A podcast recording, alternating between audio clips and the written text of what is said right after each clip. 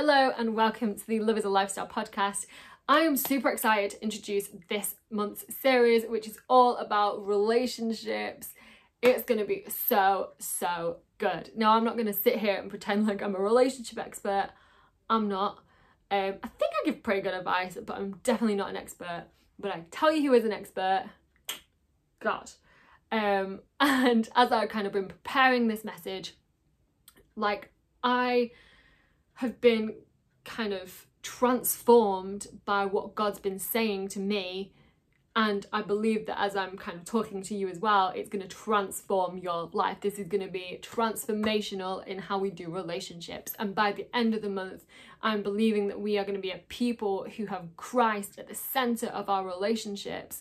And that as we kind of go forward, particularly you know, for all you single people who might be finding it difficult to find relationships in this time, that actually it's going to transform the way you approach them going forward as we come out of this season.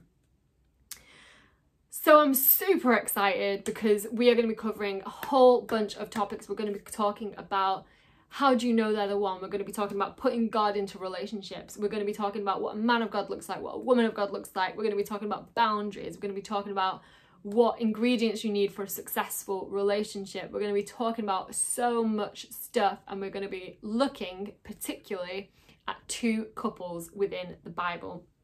Samson and Delilah, which if you want to go and read about, you can find them in Judges 13 to 16 and we have Ruth and Boaz, who, funnily enough, are in the book of Ruth.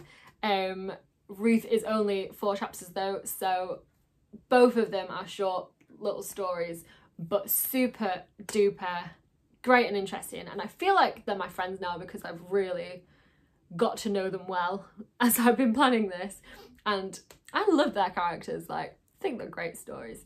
Um, so make sure that you are following the podcast, you're subscribed on YouTube, you're following the Instagram, and you're keeping up to date and you are getting excited for all of the content that is coming your way because it's going to be so, so good. I will see you very, very soon. Bye.